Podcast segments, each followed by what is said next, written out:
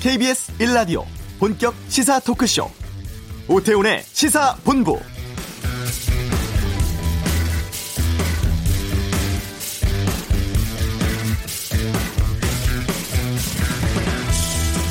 .5.18 폄훼 발언으로 물의를 일으킨 의원 징계에 대한 자유한국당 윤리위의 결론. 이종명 의원은 제명, 관리감독 책임으로 김병준 비대위원장은 주의 촉구를 결정했습니다. 당대표와 최고위원으로 각각 출마를 한 김진태, 김순례 두 의원은 당규에 따라서 전당대회 때까지는 징계 유예가 결정됐죠. 징계 통보된 이종명 의원도 제명이 결정된 건 아니고요. 재심 청구 절차가 남아있고 또 제명은 한국당 의원총회에서 3분의 2 이상의 동의가 있어야만 확정이 된다고 합니다. 이런 가운데 정작 5.18 진상규명을 위한 조사위원회는 한국당이 위원 재추천 사실상 거부하면서 장기간 표류가 불가피해진 상황입니다. 오태훈의 시사본부. 반려견의 목줄, 맹견의 입마개 착용이 오는 3월 21일부터 강화됩니다. 잠시 후 이슈에서 이 내용 살펴보겠습니다. 정부의 엘리트 체육 개혁 일환으로 추진 중인 소년체전 폐지에 대해 체육계 반대 목소리 나오고 있습니다. 핫뜨는 청원에서 짚어보고 전국 현안 두고 펼치는 전직 의원들의 빅매치 각설하고 여야의 날카롭고 다양한 의견 듣겠습니다. KBS 라디오 오태훈의 시사본부 지금 시작합니다.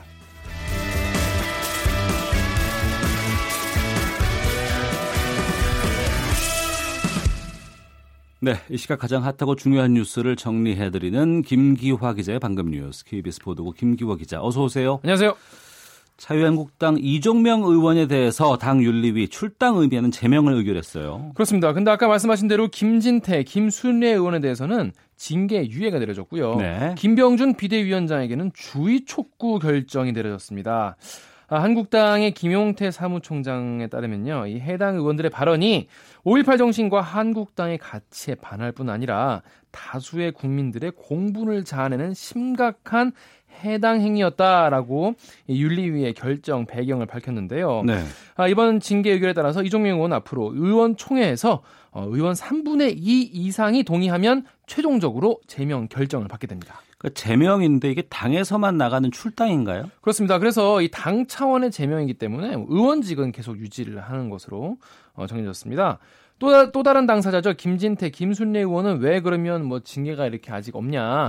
이에 대해서는 이게 지금 전당대회 출마했기 때문에 원래 네. 그 당규에 있더라고요. 그런 게 이제 이런 거 선거에 출마한 사람은 당장 징계하지 않고 유예한다 이런 게 있어가지고 이에 따라서 윤리위 회부, 징계를 유예받는 당규에 따른 판단으로 징계가 유예가 된 겁니다.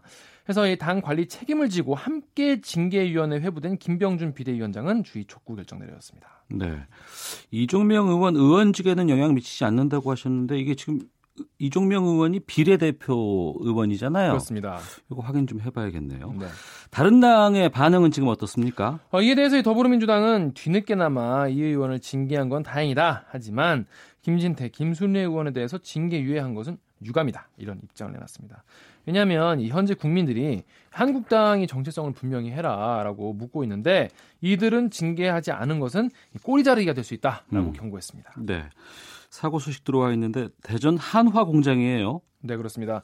한화방산 대전 공장에서요. 작업 중에 폭발 사고가 발생해서 근로자 3명이 숨졌습니다.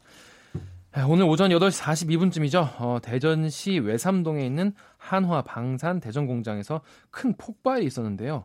이 사고로 32살 김모 씨, 25살 김모 씨 등 한화 방산 작업자 3명이 현장에서 바로 숨졌습니다. 네. 숨진 3명은요 모두 이 한화 방산의 정직원이었는데요. 이 불이 나서 이 사고 현장 옆에 있던 야산으로까지 번졌는데 출동한 소방에 의해서 40분 만에 모두 진화가 됐습니다. 여기가 그 육군의 그 다연장 로켓이죠. 이 천무. 라고 한 로켓을 생산하는 작업장인데 네. 추진체를 분리하는 과정에서 폭발이 발생했다고 알려졌습니다. 김정은 국무위원장 소식 들어와 있네요. 베트남 국빈 방문 기정사실화했다고요? 네, 그렇습니다. 어제 이 만수대 의사당에서 리용호 북한 외무상과 팜빈민 베트남 외교부 장관이 회담을 했습니다. 여기서 양측은 이 북한과 베트남의 친선 관계를 강화하고 이 상호 관심사인 지역과 이 국제 문제에 대해서 견해 일치를 봤다라고 밝혔습니다. 이에 따라서 이 하노이에서 이제 열리죠. 2차 북미 정상회담의 의전 같은 이 실무적인 논의도 해야 되고, 그리고 이 김정은 위원장의 베트남 국빈 방문 관련해서도 합의한 것이 아니냐 이런 얘기가 나오고 있습니다. 이 국빈 방문이 북미 정상회담 이전일까 이후일까 이 고민이 좀 큰 것 같던데. 그렇습니다. 뭐 나왔어요? 이거에 대한 논의도 이루어진 것으로 알려졌는데 아직 정확한 일정은 나오지 않았습니다.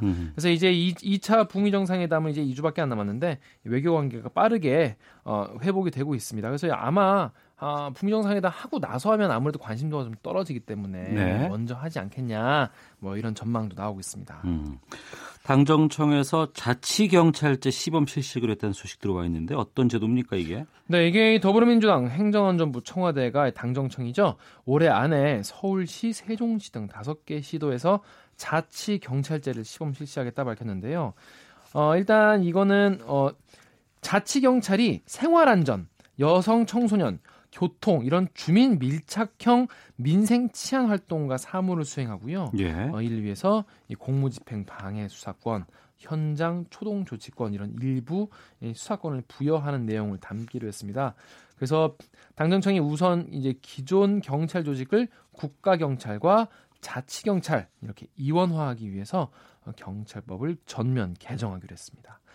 조국 청와대 민정수석에 따르면요, 이 자치경찰제 전국 확대가 문재인 대통령의 대선 공약이고 국정 과제이기 때문에 만약 확대가 된다면은 헌정사상 유례 없는 최초의 일이다라면서 입법 협조를 당부했습니다. 네, 전 청와대 특감반원이었던 김태우 씨가 오늘도 검찰 출석했네요. 그렇습니다. 오전 10시에 서울 동부지검에 출석했는데요. 오늘 조사에서 자신의 휴대전화 감찰 등에 대해서 집중적으로 진술하겠다라고 밝혔습니다. 청와대에서 이 내근직 출장비에 대해서 문제를 삼자 이것은 사실 정당했다 이런 해명을 하지 않았습니까? 네. 그래서 이거가 문제가 없는 거 아니냐라고 취재진이 물었더니 내근직은 출장을 다닐 이유가 없지 않느냐라고 반문하기도 했습니다. 이인걸 전 특감반장이 김 전 수사관에게 이 드루킹 USB에 대해서 알아보라라고 지시했다는 주장에 대해서 사실이냐라 물으니까 지시한 문자 대화 내역이 남아있다라고 밝혔습니다. 이번 출석은 뭐 청와대 인사 고발한 건입니까? 네, 그렇습니다. 이게 양쪽에서 막 고발이 많아가지고 이게 대체 뭐 어느 쪽 때문에 나갔는지 헷갈리는 분들이 많은데요. 이번에 나온 거는 지난달 31일에 서울 동부지검의 조국 민정수석과 박형철 반부패 비서관 그리고 이인걸 전 특감반장에 대한 고발장을 우편으로 제출했기 때문에 이에 대해서 김 전 수사관 측이 청와대 민정수석실 직원들의 출장비 횡령에 대해서 국고손실 혐의 그리고 김 전 수사관의 휴대폰을 감찰하고 환경부 장관을 감찰한 등 혐의에 대해서 직권남용으로 고발한 혐의입니다. 네. 여직원 성추행 혐의로 재판에 넘겨진 호식이 두 마리 치킨의 최호식 전 회장 네. 집행유예 선고받았다고요? 그렇습니다. 서울중앙지법이 오늘 오전에 최호식 전 호식이 두 마리 치킨 회장의 업무상 위력에 의한 추행 혐의에 대해서 징역 1년, 집행유예 2년을 선고했습니다. 이와 함께 80시간의 성폭력 치료 프로그램 수상도 명령했는데요. 네. 재판부는 이 감독 관계에 있는 피해자를 주말에 식사 자리로 오게 하고 추행까지 해서 책임이 무겁다라고 지적을 했습니다. 책임이 무거운데 집행유예가 나왔으면 참 아쉬운데요. 이에 대해서 20대 초년생인 사회초년생인 피해자가 이 40세 가까이 차이가 나는 회장이 마련한 식사 자리를 거절하기는 어려웠을 것이다 라고 판단했습니다. 네. 선고 직후에 최 회장은요, 취재진의 질문에 드릴 말씀이 없다라고 말했습니다. 150조 원 금괴 관련돼서 논스코이 사기 사건 네. 검찰에 송치됐네요. 그렇습니다. 이런 식으로 투자금을 이제 뭐 150조 원의 금괴가 실렸으니까 우리한테 투자하면 우리가 그 금괴를 150조 원을 이제 인양을 해가지고 그걸 팔아서 투자금을 회수해주겠다 이렇게 투자금을 가로챈 11명이 검찰에 넘겨졌습니다. 서울경찰청의 지능범죄수사대는요, 이거를 이제 공모한 신일그룹의 대표 류모 씨 등 4명을 구속하고요, 10명을 불구속 상태로 검찰 송치했습니다. 유 전 회장은 지금 해외 도피 중인데요, 수배 상태로 검찰에 넘겨졌습니다. 지금 유 전 회장은 해외 도피 중인데 지난해 8월에 인터폴 적색 수배령이 내려졌습니다. 누가 이런 거에 투자했을까 싶기도 하지만은 네. 피해자가 굉장히 많습니다. 2,300여 명이 피해자고요. 이들이 가로챈 돈은 90억 원이 넘는 것으로 나타났습니다. 네, 방금 뉴스 김기화 기자였습니다. 수고했습니다. 고맙습니다. 자, 이어서 교통 상황 살펴보겠습니다. 교통정보센터의 박소영 리포터입니다. 점심시간 되면서 교통량이 많이 줄었는데요. 돌발 상황을 잘 살피셔야겠습니다. 서울 외곽순환고속도로 판교에서 일산 쪽으로 청계터널 부근에서 화물차 관련해 사고가 있었습니다. 갓길로 옮겨서 이 처리 작업을 하고 있는데요. 1km 구간 정체가 이어지고 있습니다. 장수에서 송내 그리고 김포 요금소 부근에서 밀리고 있고요. 반대 일산에서 판교 쪽으로는 계양에서 송내 사이 4km 구간 정체가 이어지고 있습니다. 경부고속도로 서울 쪽으로 달래내 고개에서 반포까지 20분 정도 걸리고 있고요. 반대쪽으로 한남에서 서초 그리고 신갈에서 수원까지 정체가 되고 있습니다. 서울 시내 간선도로 중엔 서부간선도로 교통량이 많은데요. 안양 쪽으로 고척교에서 금천까지 15분 정도 걸리고 있고요. 반대쪽으로는 금천 부근과 이후로 고척교에서 성산까지 밀립니다. KBS 교통정보센터였습니다.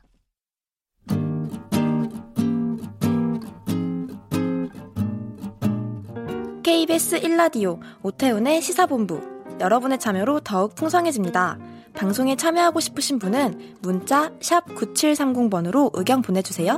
애플리케이션 콩과 마이케이는 무료입니다. 많은 참여 부탁드려요.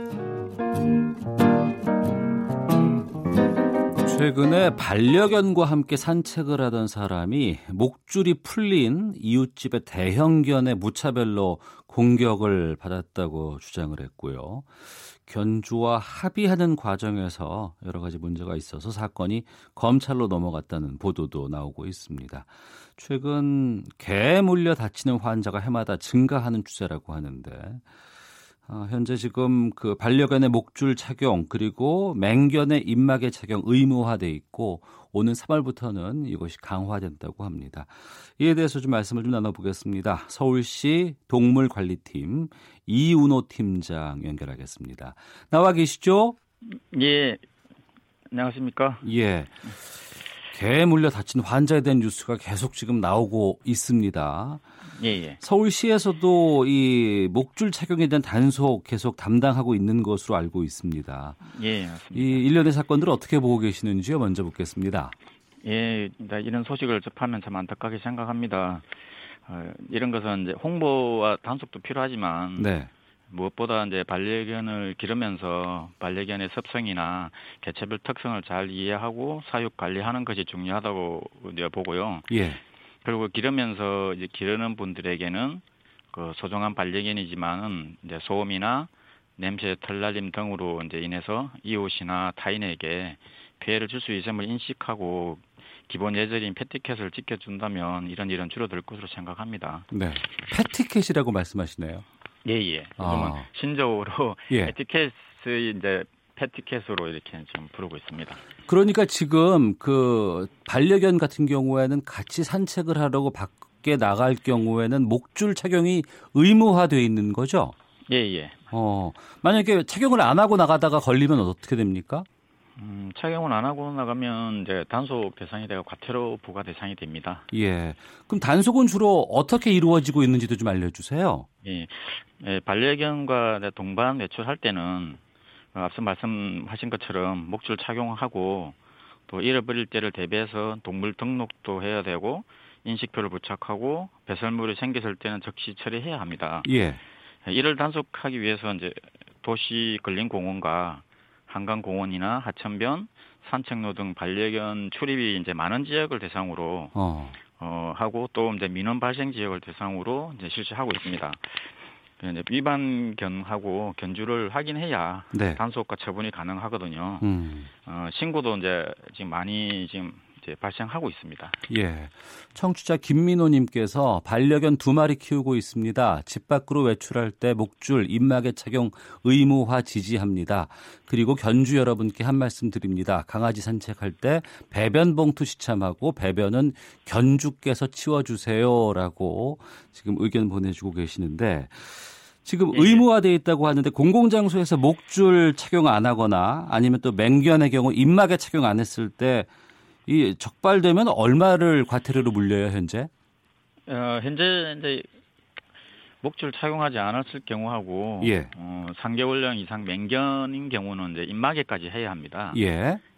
이 경우 이제 과태료는 최고 50만 원 이하로 되어 있는데요. 네. 그 1차 위반할 때는 20만 원, 그다음 두 번째 위반했을 때는 30만 원, 세 번째 이제 위반 시에는 50만 원까지 부과됩니다. 네. 부과가 된다고는 말씀하셨지만 지난해 과태료 부과된 게 서울시 16건에 불과했다고요? 예. 왜 그런 거죠? 이게 이제 실제로 과태료 부과는 있지만은 이제 부과를 하기 위해서는 위반 견주가 이제 위반 사실을 인정하고 견주의 주민등록번호를 포함한 인적 사항이 확인돼야 가능합니다. 네. 그리고 반려견주 준수사항 위반 단속은 일반적인 자동차 주차 위반이나 과속 위반 단속과 같은 것과 비교하시면 이해가 좀 빠르실 겁니다. 예를 들어 이제 주차 위반과 과속 위반은 이제 위반 사항을 촬영하면 차량 번호로 차주를 쉽게 조회할 수가 있는 반면에 이제 반려견 목줄 착용과 같은 견주 준수사항 단속은 위반 견주에게 과태료라는 금전적 불이익이 따르기 때문에 대부분 단속에 대해 항의하고 있고 그 위반 사실을 인정하면서도 인적 사항을 알려주지 않거나 아예 이제 도주하는 경우도 발생하고 있기 때문에 실질적인 과태료 부과에 어려움이 있습니다. 단속 과정에서 실랑이하는 상황들이 좀 자주 있나 봐요. 예. 단속반하고 이제 또 그런 이제 언쟁들이 있습니다. 예. 그럴 땐 어떻게 대처를 하세요? 이 경우 이제 저희들도 적발해서 꼭 과태료를 부과하기 위해 실랑이 하는 것만이 이제 능사가 아니라고 생각하고 있고요. 예. 무엇보다도 준수사항을 지키게 하는 것이 더 중요하다고 생각합니다. 이렇게 실랑이를 하는 과정도 주변의 다른 반려견주나 일반 시민들에게 견주 준수사항에 대한 홍보 효과도 있기 때문에 꼭 지켜달라고 당부하면서 돌아설 수밖에 없는 이제 실정입니다. 예, 이 반려동물을 키우는 여러 가지 문화라든가 이런 측면에서 좀 견주들이 직접적으로 이런 것에 동참해 주시고 하시는 것들이 좀 나중에 정착되는 데 도움되지 않겠습니까? 예, 맞습니다. 주변에서 뭐 그 개 아는 사람들 뭐 신고하고 신분 확인까지 도와주는 이런 사례도 있다면서요? 예, 이런 경우는 좀 특이한 경우인데요. 예.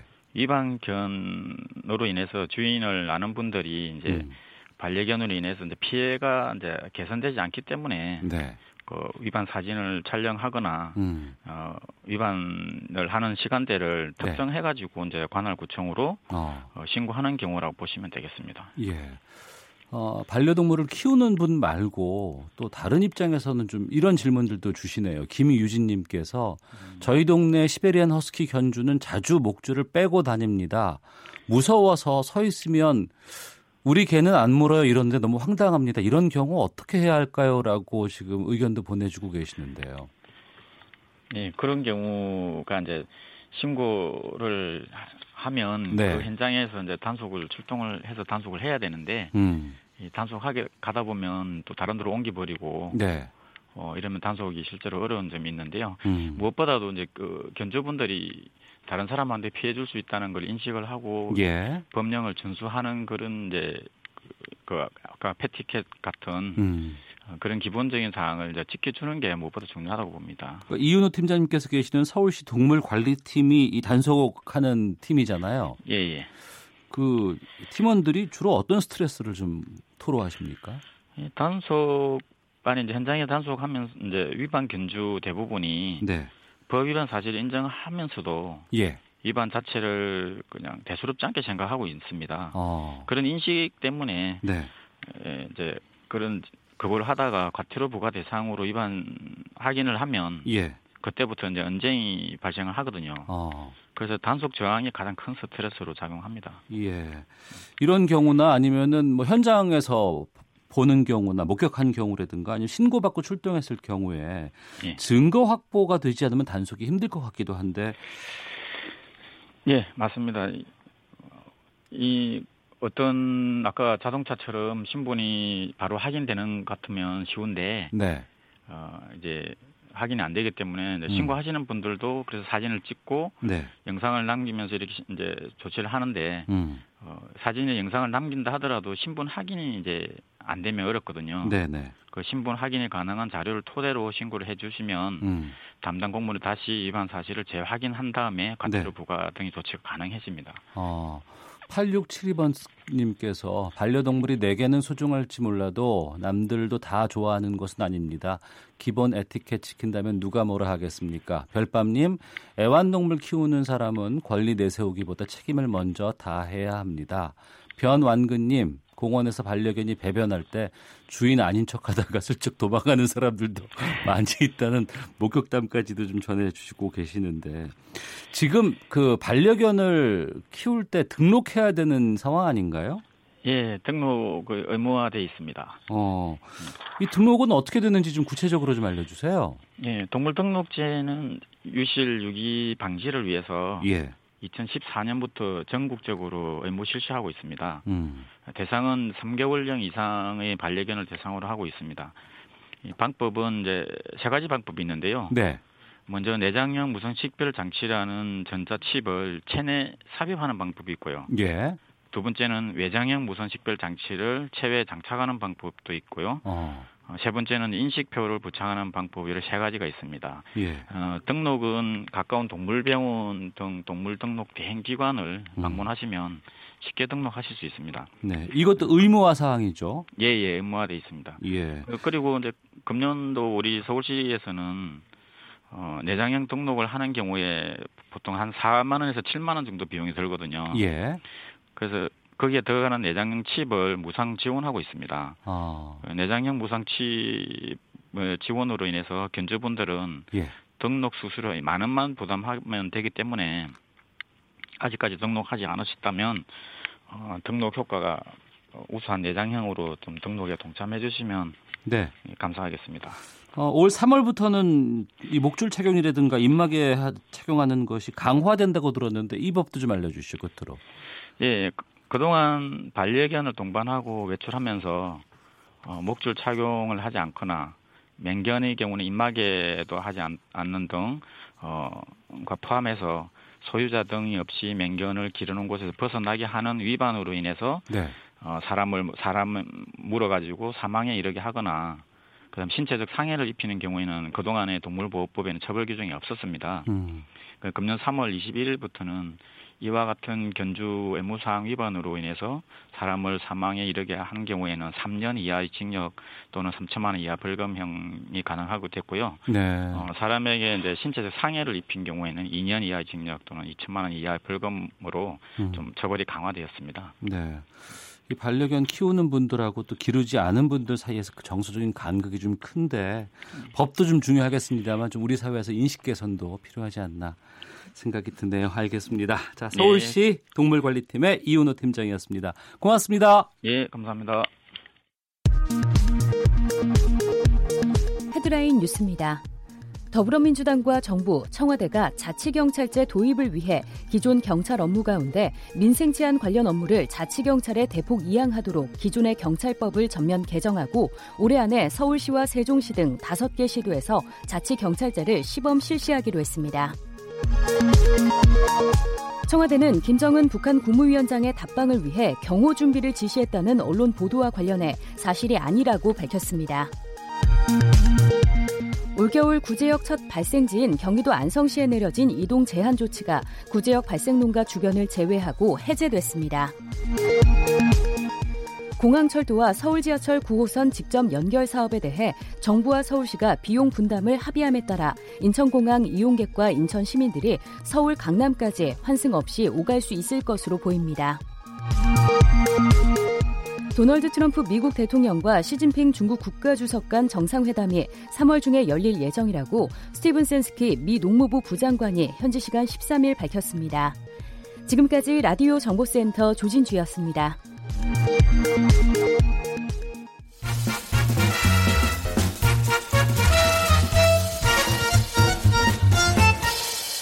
오태훈의 시사본부.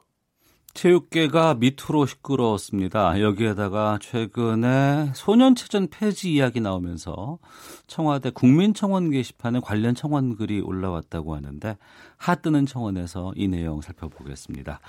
KBS 김정은 기자 나오셨습니다. 어서 오세요. 네, 안녕하십니까. 소년체전 폐지하겠다, 뭐 이런 것들 검토하겠다라는 네, 것들 그렇죠. 많이 있는데 폐지 해야 된다는 글도 있고 하지 말아야 된다는 글도 있고 그렇다면서요? 네. 일단 오늘도 청원 얘기 앞서서 오앵커 조금 하나 여쭤볼게요. 네. 올해 소년체전 언제 어디에서 하는지 그리고 몇 회인지 혹시 아세요? 그거 어떻게 알아요? 아니 전국체전은 가을에 주로 하는 것 같고 그렇죠. 봄에 소년체전 하지 않나요? 전국체전은 저희 KBS가 또 중계를 합니다. 저도 중계를 몇 번 한 적도 근데 있고요. 사실 솔직히 말씀드려서 저도 오늘 이 코너를 준비하면서 알게 됐는데 5월입니다. 아 5월에요? 예, 전북 익산에서 하고 48회입니다. 올해로 48회. 그렇습니다. 예. 말씀하신 것처럼 일반인들이 솔직히 전국체전에도 관심이 별로 크지 않지 않습니까? 많이 줄었어요. 예, 그러니까 소년체전은 더 그렇죠. 그렇지만 소년체전이 사실 그 역사가 벌써 48회에 이른다는 걸 저도 알 수 있지만 이 제도적으로 우리나라 체육계의 한 축을 맡고 있고 또 올림픽 같은 굵직굵직한 국제대회에서 우리가 좋은 성적을 내는데 선수들을 발굴하는 아주 디딤돌이 됐죠. 그래서 소년체전 폐지 문제 간단치 않다. 이른바 패러다임의 전환이 필요하다. 일단 요거를 좀 말씀드려야겠습니다. 그러면 청원은 주로 어떤 내용이 올라온 거예요? 자, 청원 올라온 글 내용 자체는 좀 단촐합니다. 예. 지금도 소년체전을 향해 달리고 있을 선수들의 꿈을 짓밟는 어이없는 정책인 것 같다. 코치, 감독 등이 학생 선수들을 폭행한다면 그건 소년체전 폐지가 아니라 이 폭행한 코치, 감독을 처벌하면 된다. 소년체전 폐지 반대한다. 이런 내용이에요. 26일 지난달 26일에 올라왔고 조금 전에 확인해 보니까 2만 명 좀 넘게 동의하고 계십니다. 아, 그리고 또 이 소년체전 폐지를 반대한다. 뭐 비슷한 내용의 청원이 20건 정도 올라왔고요.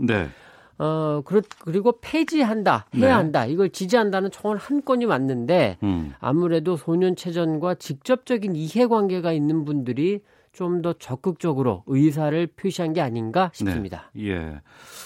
엘리트 체육에 대한 개선 의지를 많이 밝히고 있는 것이 사실이긴 합니다. 그렇죠. 앞서서도 올림픽 등 좋은 성과를 내는 게 중요하다고는 또 하셨지만 또 한편으로는 그것 때문에 체육계의 적폐라든가 여러 가지 부분들이 드러났기 때문에 소년체전 폐지해야 된다고 도종환 장관이 아마 밝힌 것으로 알고 있는데 지난달 25일이었습니다. 얘기한 걸 보니까 소년체전 폐지하고 전국체전 고등부와 통합하고 학업과 유리되어 있는 선수, 운동과 담을 쌓았던 학생 구분 없이 모두가 참여하는 학생체육 축제 형식으로 바꾸겠다. 이것도 의미 있어 보이지 않습니까? 오앵커 말씀하신 대로 이게 사실 어린 학생들이 이게 성적 지상주의에 몰리는 상황은 계속 지적돼 왔었거든요. 거기에다가 그날 브리핑도 그렇습니다만 얼마 전 쇼트트랙의 심석희 선수가 정말 그 불미스러운 일을 좀 공개를 하지 않았습니까? 그러면서 이제 체육계를 둘러싼 논란이 커지면서 그날 브리핑이 있었고 그러면서 이제 소년체전 폐지를 언급한 겁니다. 이 도종환 장관은 체육 분야의 성폭력 문제를 거론하면서 성적 지상주의에서 벗어나야 한다. 국위선양이라는 미명 아래 극한의 경쟁 체제로 이 선수들을 몰아선 안 된다. 이렇게 얘기하면서 이런 맥락에서 이 소년체전 폐지를 거론한 것으로 보입니다. 하지만 장관이 직접 이 폐지를 거론한 것은 나름대로의 좀 무게감이 있는 거 아니겠어요? 그렇죠. 그러면은 그 올해 열린다고 하는 그 익산 소년체전은 어떻게 되는 거예요? 자, 이제 도종환 장관의 발언은 이해가 충분히 되고 굉장히 좋은 방향이다 이런 평가도 받지만 사실 좀 바로 폐지하는 게 또 현실적으로는 어려워 보입니다. 소년체전을 바라보면 몇 년을 매달린 선수들이 분명히 많고요. 또 이 대한체육회 반발도 큰데 이기흥 회장은 그런 발언은 무지에서 나온 거다 라면서 상당히 반발이 많이 하고 있습니다. 그래서 이번 소년체전은 아마 지금처럼 치러지지 않겠냐 이런 의견이 많습니다. 그러니까 주무 부서가 이제 대한체육회잖아요. 그렇죠. 그러면 여기서 좀 전문가 연결해서 말씀 나눠보겠습니다. 한국스포츠정책과학원의 정연우 박사 연결되어 있습니다. 나와 계시죠?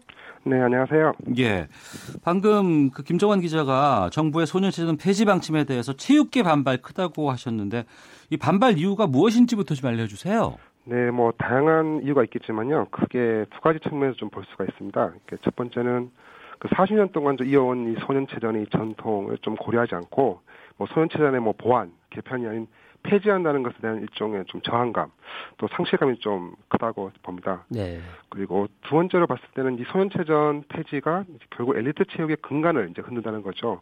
그러니까 소년체전을 통해서 우수한 선수들이 발굴되고 육성이 되었는데 소년체전이 폐지함으로써 그런 엘리트 체육이 무너지고, 그것은 결국 시도 대항으로 펼쳐지는 소년체전에서 시도는 결국 순위에 좀 민감하고, 그렇죠. 시도에서 이제 훈련비와 이제 학교 운동부 지원비를 통해서 이제 학교 운동부를 육성하고 지원했거든요.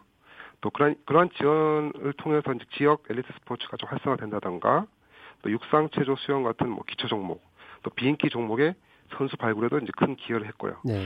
이제 이러한 점에서 이제 체육계는 이제 소년체전 폐지에 대해서 민감하게 반응할 수밖에 없습니다. 말씀을 들어보면 뭐 나름 또 이유는 있다 이런 생각도 들기도 하는데, 일단 흔히 체육계의 이 엘리트 코스다 하면은 말씀하신 대로 소년체전에서 두각을 나타내고, 그래서 이제 어른의 무대죠. 전국체전에서 좀 더 성장하고 국가대표가 돼서 국제대회 입상하고 이렇게 이루어지는 걸로 알고 있는데요. 네. 그리고 그래서 많은 선수들이 올림픽 같은 큰 대회에서 아주 좋은 결과를 보여줬고 국민들은 아주 좋아했죠. 이렇게 보면 소년체전이 나름 큰 역할을 했는데 왜 폐지론이 지금 나오는 걸까요? 뭐 사실 이제 과거에도 이제 소년체전 폐지단 논의는 좀 꾸준히 제기되었었고요. 그렇더라고요. 네, 그랬었는데 뭐 어쨌든 그런 폐지 논란과 논란과 좀 별개로 뭐 소년체전에서 최선을 다한 뭐 선수나 코치 노력에 대해서는 저희가 모두 인정을 하고 있습니다. 하고 해야 할 필요가 있고요. 그런데도 불구하고 제가 생각하기에 이번엔 정부에서 이 폐지론을 제시한 것은 이제 소년체전이 결국 엘리트 체육 전체 시스템을 개선하는데 핵심이 되지 않겠냐라는 그런 고려사항에서 좀 추측을 할 수가 있고, 특히 이제 학생 선수를 포함한 이 선수의 인권 문제, 학습권 문제를 더 이상은 과거의 엘리트 체육 시스템으로는 해결할 수 없다는 겁니다. 그래서 조재범 코치 그런 문제가 사회적 이슈가 되면서 네. 이제 소년체전에 대한 폐지론에 대한 도화선이 되었고요. 사실 소년체전에 참가하는 학생 선수들은 뭐 선수로서의 진로나 대학 진학을 위해서 공부를 포기하고 운동만 해야 하는 좀 상황에 처해 있고, 많은 학부모도 자녀가 운동에 올인해야 하는 이 상황을 받아들이고 있고요. 그렇죠. 운동부 지도자는 결국 소년체전의 결과로 뭐 계약이 연장되거나 좀 더 나은 대우를 받을 수 있는 상황에서 결국 학생 선수의 이런 교육적 성장보다는 이 경기 실적을 위해서 폭언 또는 폭행, 뭐 지나친 훈련 등 이런 비교육적 행동을 그동안 많이 보여줬기 때문에 이런 폐지론까지 이제 등장하게 된 것입니다. 네, 그러니까 폐지의 대안으로 지금 거론되고 있는 것이 전국체전 고등부와의 통합, 그리고 네. 모두가 참여하는 학생 체육 축제 형식으로 바꾸겠다. 이 대안은 어떻게 보세요? 사실 이게 상당히 어렵고 좀 복잡한 문제입니다. 이게 우선 정부에서 발표한 이 학생 체육 축전의 좀 구체적인 모습이 좀 발표가 되어야 좀 이 현실성이라든지 이런 것에도 좀 더 구체적으로 말씀드릴 수가 있고요. 네. 좀 기본적으로 제 입장에서는 이 소년체전 폐지라는 용어를 약간은 조심해서 써야 할 필요가 있지 않나 생각을 하고 있는데, 결국 소년체전을 대신하는 새로운 형태의 뭐 축전, 또 학생체육대회도 결국은 기존의 그 소년체전이 가지고 있던 좋은 점, 네. 전통을 살리는 점을 어느 정도 고려를 해야 하기 때문이죠. 결국 뭐 공정한 경쟁을 통해서 우수 선수 발굴이나 선수의 경기력 향상을 결국 다른 축전 형식에서도 이제 이어져야 한다는 겁니다. 그런데 이제 대안을 저희가 고민할 때 예. 가장 중점에 둬야 할 것이 선수의 경기력도 물론 중요하지만 그 학생 선수의 교육권, 인권을 좀 무게중심을 또 둬야겠고요. 특히 중요한 것이 소년체전을 둘러싸고 있는 다양한 제도들이 있습니다. 그 특히 학생의 성적이 이제 실질적으로 반영될 수 있도록 체육 특기자 제도 개편, 네. 이것이 반드시 함께 병행돼야 하고, 학생의 휴식권이나 학습감이 좀 보장되고 과학적인 훈련 시스템이 도입되는 이 학생 운동부 운영, 그런 규정이라든지 그 규정을 수립할 수 있는 그 실행력, 그리고 마지막으로 수업 결손을 좀 최소화할 수 있는 학생 선수의 이 대회 관리가 반드시 함께 또 진행되어야 합니다. 또 이러한 학생 관련 체육대회를 좀 기획하고 네. 운영하고 평가하는 대한체육회를 넘어서 좀 전담, 학교 체육을 전담할 수 있는 조직이 필요한데, 사실 다행스러운 거는 작년 11월에 이제 학생 선수에 대해서 네, 보다 좀 전문적으로 좀 지원할 수 있는 기관인 학교체육진흥회가 이제 설립이 되었습니다. 알겠습니다. 예. 네, 이런 점이 좀 긍정적인 소식이라고 볼 수 있죠. 네, 예, 여기까지 말씀드리겠습니다. 고맙습니다. 네, 감사합니다. 네, 한국스포츠정책과학원의 정연우 박사 연결해서 말씀을 들었습니다. 여러 가지 양쪽의 측면들은 이해가 되는 것들이 있고요. 그렇죠. 다만 이제 이쪽의 주장은 단순히 소년체전 폐지 이렇게 말을 바로 하는 것보다는 좀 체육 축제로서의 전환 이런 쪽으로 좀 바꿔봤으면 어땠을까라는 아쉬움도 든다고 말씀하셨는데 네, 저도 어떻게 이게 보셨어요? 소년체전 폐지보다는 전환이란 말이 저도 개인적으로 더 맞는 게 아니냐. 예. 왜냐하면 학생으로서 운동을 계속하는 선수들이 있거든요. 이 선수들이 자신의 기량을 또 선보이는 무대가 필요한 거니까 예. 다른 기회를 또 마련해줘야 된다. 이런 건 분명히 있습니다. 예. 자, 그리고 제가 이번 오늘 이 코너를 준비하면서 느낀 거는 사실 소년체전 구호가 있습니다. 예. 몸도 튼튼, 마음도 튼튼, 나라도 튼튼. 예, 예. 옛날에 기억나네요. 그렇죠. 예, 예. 자, 이 나라도 튼튼이라는 표현이 들어가 있죠.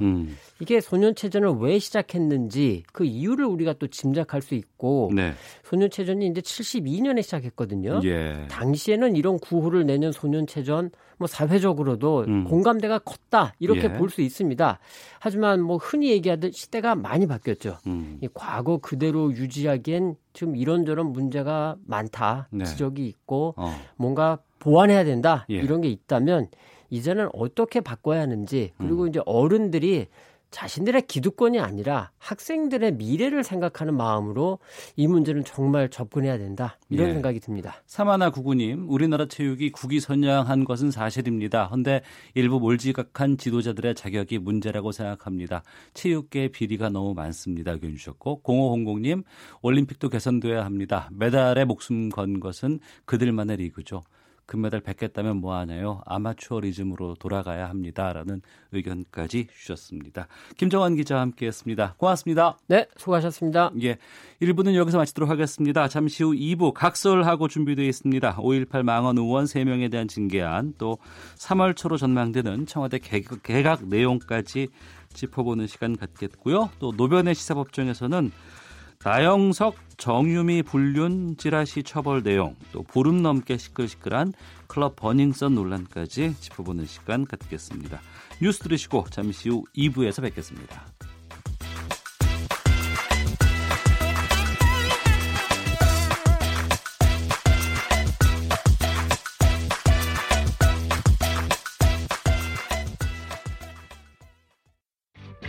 야, 아 왜? 점심시간에 뭐하냐? 자야지. 야, 그러지 말고 이거 한번 들어봐. 아, 뭔데? 지금 당장 라디오를 켜봐. 나른한 오후 깨울 시사 토크쇼.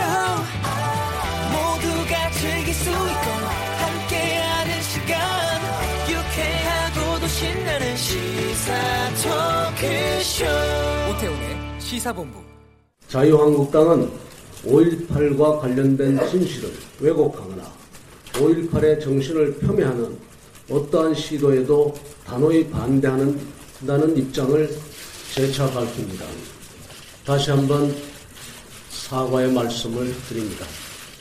5.18 역사 왜곡과 망언을 처벌할 법안을 논의하게 됐습니다. 5.18 민주화운동을 왜곡하고 날조하고 비방하는 행위가 또다시 발생하지 않도록 자유한국당을 제외한 야 3당과 공동으로 추진해 나가겠습니다. 네, 자유한국당의 김병준 비대위원장 그리고 더불어민주당 홍영표 원내대표의 발언 듣고 시작하도록 하겠습니다. 촌철살인의 명쾌한 한마디부터 속 터지는 막말까지 한 주간의 말말말로 정치권 이슈를 정리하는 각설하고 시간인데요. 저희 각설하고 청취자 여러분들의 참여와 함께 하겠습니다. 샵 9730번으로 들으시면서 의견 보내주시면 되겠고요. 짧은 문자 50원, 긴 문자 100원의 정보 이용료, 어플리케이션 콩 참여는 무료로 이용하실 수가 있습니다.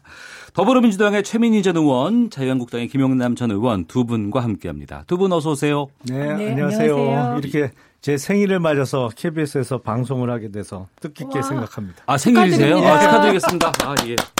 아, 오늘은 어떡하지? 발렌타인데이에 태어나셨네요. 오. 그렇더라고요. 네. 초콜릿 좀 많이 받으셨어요? 주는 날이잖아요. 2개 받았습니다. 2개. 아, 예. 네. 아, 여성이 남성에게, 남성이 여성. 생일은 이걸로. 자, 본론으로 들어가겠습니다. 자유한국당이 5.18 왜곡 논란을 빚은 김진태, 김순례 의원은 징계 유예를 결정했고 이종명 의원은 제명하기로 윤리위에서 결정을 했습니다. 제명이면 거의 최고 수준의 징계로 보이는데 이종명 의원에게만 이 제명을 내리는 것에 대해서 어떻게 보시는지 먼저 최민희 의원께서 좀 말씀해 주시죠. 뭐 논란이 계속 되겠죠. 계속. 네. 네, 뭐 내부의 당원 당규를 듭니다만 네. 김순례 의원 같은 경우는 사실 명분이 없지 않습니까? 이 파동 이후에 최고위원을 하겠다고 나서게 된 거라 네. 그 당원 당규에 좀 기대서 지금 제명을 피해보려는 얕은 수가 아닌가 이런 네. 의심도 지금 일부에서 하고 있더라고요. 예. 그래서 이종명 의원만 제명하게 되면 이게 논란이 계속 갈 게 뻔한데 네. 예, 이런 결정을 한 이유가 뭔지를 모르겠습니다. 김진태 의원의 경우 당대표 출마를 했고요. 네. 그리고 김순례 의원 같은 경우는 최고위원 출마를 했고 그래서 네. 이 두 의원은 전당대회 때까지는 징계를 유예하기로 결정된 거죠. 그거는 당규상 그렇게 되어 있습니다. 당규상. 예. 전당대회 후보로 출마한 사람은 네. 전당대회에 당선자가 공식 발표될 때까지 모든 징계 절차가 유보되도록 당규 7조에 뭐 옛날부터 그렇게 돼 있었거든요. 그러니까 김순례 의원도 최고위원 출마 의사를 그 전부터 예. 이 사건이 불거지기 전부터 밝혀왔었고 출마 선언도 한 상태이기 때문에 당규에 의해서 두 사람에 대해서는 징계가 유보된 것이고요. 이종명 의원에 대해서는 이제 당 윤리위에서 제명 의결을 했는데, 그러니까 제명 의결을 했는데 이게 물론 이제 뭐 10일 이내 재심 청구하고 이게 당 전체 의원들의 3분의 2 이상의 뭐 동의가 있으면 제명이 된다고 하던데 우선 비례대표인 이종명 의원이 제명이 되는 것은 어떻게 되는 거예요? 아니 이게 지금 현역 국회의원이기 때문에요. 예. 현역 국회의원에 대한 제명은 한국당뿐만 아니라 전체 국회 전체 본회의의 3분의 2 이상의 찬성이 있어야 되거든요. 그러니까 지금 한국당에서 윤리위에서 징계를 했기 때문에 이게 국회 윤리위원회로 넘어가게 되고요. 네.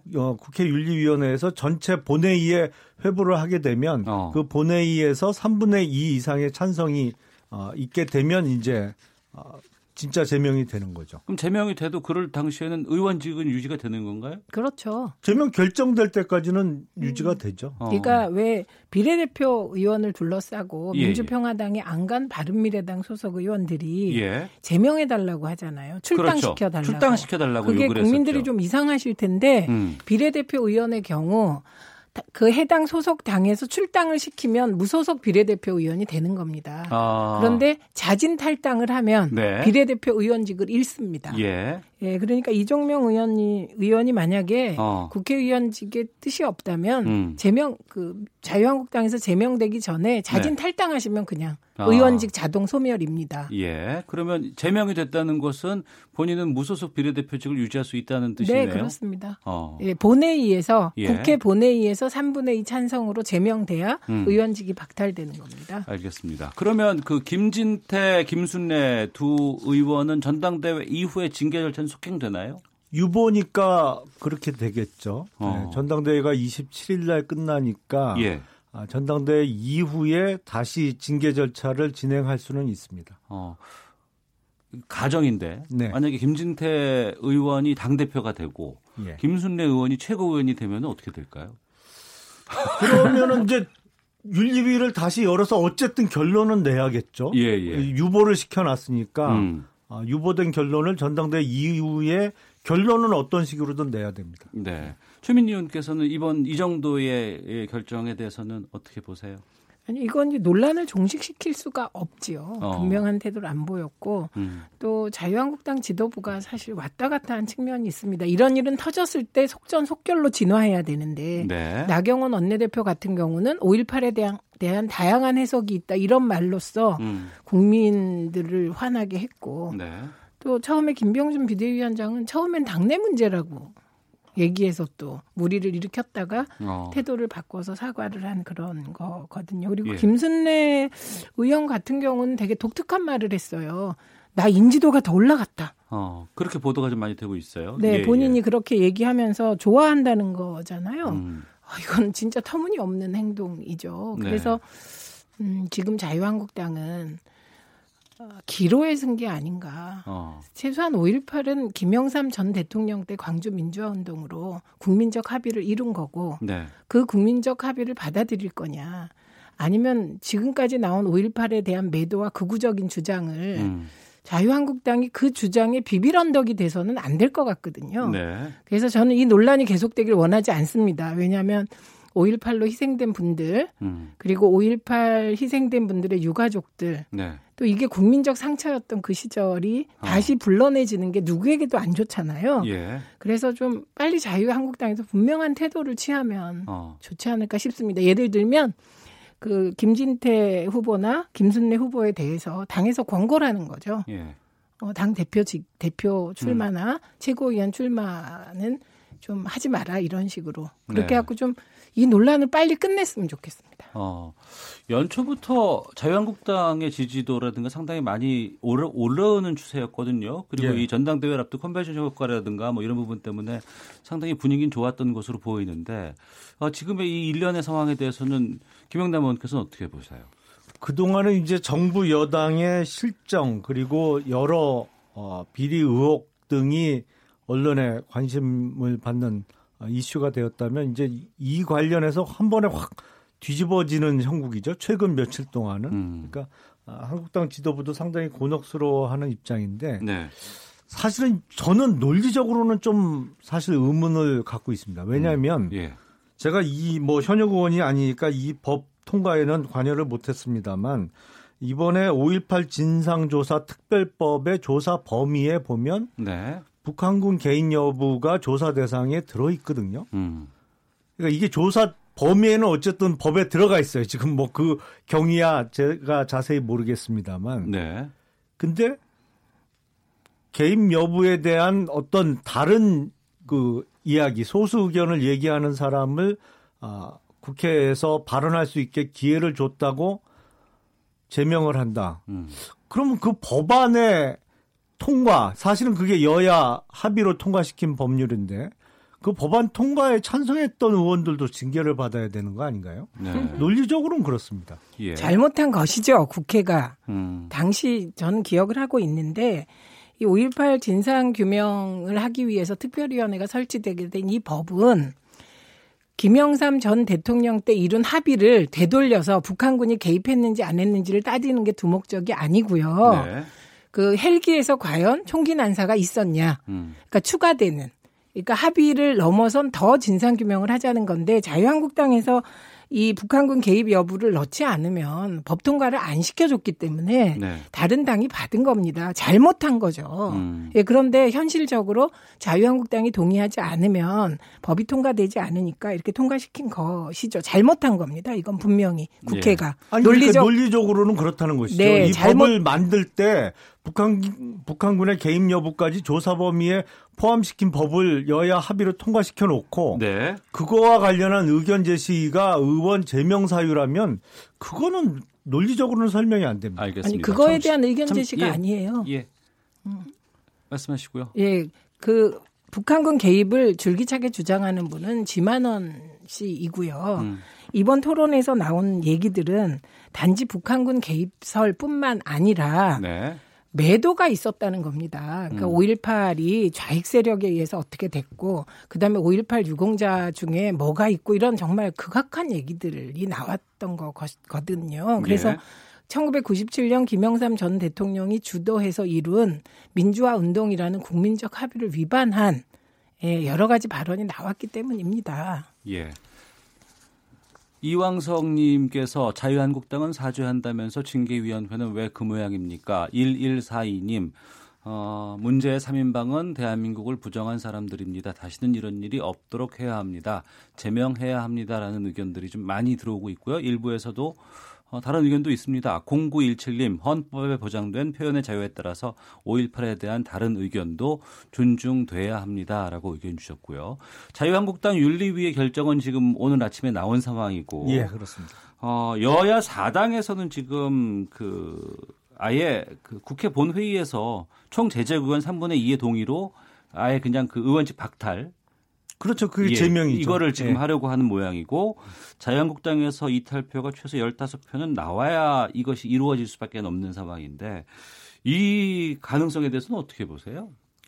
그러니까 지금 3명의 국회의원에 대해서 의원직 제명을 추진하겠다고 밝힌 당은 여당인 민주당과 제가 늘상 주장합니다만 범여권의 소수 3당까지 이제 네. 하죠. 그러면 이제 3분의 2니까 뭐 15표 네. 내외에 한국당에서 이제 찬성하는 표가 나와야 됩니다. 근데 글쎄요, 현실적으로 될까? 사실 제가 이종명 의원은 개인적으로 어떤 친분은 전혀 없고 예. 작년에 있었던 평창 패럴림픽 개막식 때 잠깐 뵌 적이 있는데 그분 군인 출신이시잖아요. 뭐 예. 비무장지대에서 동료 군인을 구하다가 두 다리를 잃고 그때 많이 언론에도 보도가 됐던 분인데 제가 느낀 그 감으로는 국회의원직에 그다지 이렇게 미련은 없어요. 그러니까 없으신 것 같아요. 말수도 상당히 적으시고 그래서 예. 본인이 어떤 결정을 할지도 의문이고 근데 김진태 의원, 김순례 의원은 지금 전당대회도 완주하겠다고 선언을 했고 국회의원직을 본인이 어떤 그만둘 생각은 전혀 없으신 분들이기 때문에 네. 한국당 의원들 중에 이탈표를 얼마나 여당이 만들어낼 수 있을지 상당히 의문입니다. 예, 그 민주평화당의 박지원 의원은 이런 얘기를 했네요. 여야 4당이 양심 있는 자유한국당 의원들을 설득하면 국회 본맞이 대청소를 할 수 있다. 제명 가능성이 낮은 것만은 아니라고 본 것 같은데 최민희 의원께서는 어떻게 보세요? 우선 이 사안이 어떤 것인가가 중요하잖아요. 예. 유럽에서 나치를 찬양하는 정치인 있을 수 없습니다. 아까 시청자 의견 중에 5.18에 대한 다양한 해석이 있을 수 있지 않냐고 하셨는데 이거는 표현의 자유 영역이 아니고요. 예. 보통 사람이 역사학자가 근거와 자료를 가지고 혹시 이 부분을 다시 살피자고 말할 수 있지만 이건 정치인들이 했기 때문에 문제가 되는 것이고요. 이 사안이 마치 그 유럽에서 나치가 금기시 되듯이 나치 찬양이 5.18은 적어도 두 가지는 확인된 사안이거든요. 네. 권력을 잡기 위해서 내 국민을 우리나라 국민을 우리나라 군인이 총으로 쏴서 죽여서는 안 된다. 그래서 전두환 전 대통령의 행위를 반란 수괴죄 등 13개 항목을 적용해서 1심에서 사형 선고 내린 사건입니다. 네. 그리고 두 번째는 너무나 많은 무고한 시민들이 희생된 겁니다. 대학생과 시민들이. 그리고 이게 상처로 계속 남아있다는 거예요. 광주에만 남아있는 게 아니라 전 국민에게. 그래서 이게 파장이 쉽게 가라앉지 않을 거기 때문에 네. 박지원 의원님 말에 일리가 있다고 생각합니다. 파장이 쉽게 안 가라앉을 것 같아요. 그런데 이 사안과 관련해서 지만원 씨의 주장이 곧 그 한국당 소속의 3명의 국회의원의 주장과 동일한 것처럼 자꾸 호도가 좀 되는 경향이 있는데 사실은 김순례 의원의 발언 요지도 보면 5.18 민주화 유공자가 자연적으로 지금 40여 년이 됐잖아요. 자연적으로 조금씩 줄었습니다. 왜냐하면 뭐 연세가 많아지시면서 사망하는 분들도 생기니까 당연히 줄 수밖에 없죠. 자연적으로. 그런데 예. 2017년도 이 정부 출범 이후에 갑자기 늘기 시작했거든요. 그러니까 어떻게 된 거냐 이게. 네. 는 거에 대해서 설명을 좀 해야 되는 거 아니냐. 그러면서 명단 공개 요구도 생긴 것이고요. 지금 독립유공자나 참전유공자는 공개를 하고 있습니다. 그런데 5.18 유공자는 공개를 안 하고 있거든요. 그래서 명단 공개에 초점이 맞춰져 있는데 마치 네. 이제 지만원 씨의 주장 이꼴 한국당 의원들의 주장처럼 호도되고 있기 때문에 좀 문제가 있습니다. 알겠습니다. 네, 저 사실은 확인하고 가야죠. 그러니까 5.18 유공자만 명단 공개 안 된다는 말은 사실이 아닙니다. 아니, 독립유공자하고 참전유공자하고 아니 우리나라의 유공자가 독립유공자하고 참전유공자만 있는 게 아니에요. 그러니까 다른 많은 유공자가 있는데 예. 5.18 유공자만 명단 공개 안 된다는 건 사실이 아니고 김순례 의원의 말이 뭐냐면 정확히 얘기하면 제가 제 입에 안 올리고 싶어서 말씀 안 드린 건데 5.18 유공자를 얘기하면서 세금을 축내는 괴물이라고 얘기했습니다. 그러니까 이건 그런 차원이 전혀 아니고 또 5.18이 폭동이라 이게 맞습니까? 그러니까 예를 들면 5.18 유공자 명단 공개도 5.18만 꼭 찍어서 그렇게 하는 거 저희가 의심스럽고 법원에서 안 하는 거지. 네. 이건 정부 차원의 일이 아니라는 점 말씀드립니다. 알겠습니다. 더불어민주당의 최민희 전 의원, 자유한국당의 김용남 전 의원과 학설하고 다음 주제로 갈까 하는데요. 그 전에 청취자께서 보내주신 의견 소개를 하고 다음 주제로 좀 가보도록 하겠습니다. 3818번님. 6.25가 북침이라고 하는 것도 표현의 자유인가요? 사실 왜곡은 표현의 자유를 넘어서는 행위입니다. 7850님, 국회는 국민들을 위해서 일 좀 합시다. 이건 표현의 자유가 아니고 무지막지한 세금 낭비라고 봅니다. 3195님, 그 당시에 국군 통수권자는 누구인가요? 어떻게 북한군이 올 수 있는지 이해가 가시는지요? 라고 의견도 보내주고 계십니다. 문재인 대통령이 이르면 이달이나 네달 중에 단행할 개각에서 더불어민주당 현역 의원들의 등용, 여기에 대해서 뉴스에 관심이 좀 쏠리고 있습니다. 본인들은 부정하고 있다곤 합니다만 더불어민주당 박영선 의원과 우상호 의원의 장관 입각이 유력하다는 관측이 제기되고 있다고 합니다. 박영선 의원은 법무부 장관설, 우상호 의원은 문체부 장관설 이렇게 나온다고 하는데 김영남 의원님 어떻습니까? 사실은 문재인 정부가 출범한 지 이제 1년 9개월 됐잖아요. 네. 좀 있으면 만 2년 됩니다. 연차로는 3년 차고요. 예. 지금쯤이면 초반에 정권을 수립하는데 소위 공을 많이 세웠던 공신들이 뒤로 빠지면서 적어도 내각은 전문가 위주로 돌아갈 때가 됐거든요. 예. 몇 대 정부가 대부분 그런 패턴으로 했고요. 근데 이 상황에서 지금 집권 3년 차에서 여당 국회의원을 주요 장관직에 입각시킨다? 이거는 기존의 정부들과도 패턴도 틀리지만 네. 별로 바람직해 보이지 않습니다. 사실은 지금 어떤 정치 이념이나 예.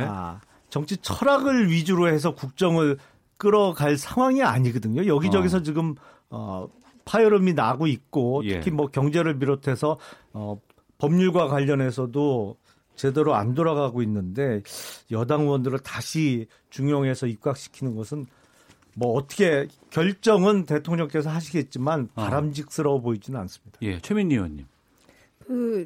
문재인 대통령 초기에 정말 정권 창출을 위해서 애쓴 사람들이 입각했습니까? 아니죠. 예, 친문 패권이라는 논란을 없애는 탕평 인사가 주였습니다. 그리고 네. 지금 거론되는 분들도 그 탕평적 차원의 비문이라고 언론이 보도를 하고 있고요. 근데 뭐 인사야 대통령께서 하는 건데 네. 이번에 만약에 입각하면 국회의원 출마를 안 하는 겁니다. 그렇죠. 예. 그리고 조건이라고 합니다. 그게. 그러니까 이거는. 그런 선택을 할 수 있는 국회의원들이 몇 명이나 될까? 이 부분이 저는 조금 생각할 지점이라고 봅니다. 왜냐하면 지금 입각을 한다는 거는 사실은 이후에 지자체 장에 도전한다는 의미로 정치적으로. 그렇죠. 2022년 지방선거를 염두에 두고 정치 행보를 하는 거죠. 근데 지금 거론되는 분들이 다 국회의원 나가면 당선 가능성이 높은데 지자체는 사실 그건 뭐 당내 경선부터 쉽지 않은 것이거든요. 네. 그래서 그 부분이 제일 걸림돌이 아닐까 싶습니다. 개각에는 그런 부분까지도 다 염두가 되는군요. 그럼요. 지금 들어가면 내년 총선이 있는데 3월쯤 하면 1년도 못 돼서 1월까지 나와야 되잖아요. 왜 그 기간이 있어서. 그럼 이건 국민적 비판이 크죠. 나오면. 그러니까 입각하면 출마는 못하는 겁니다. 총선에. 그러면 이번에 입각에 응한다는 뜻은 이제 지자체에 도전한다.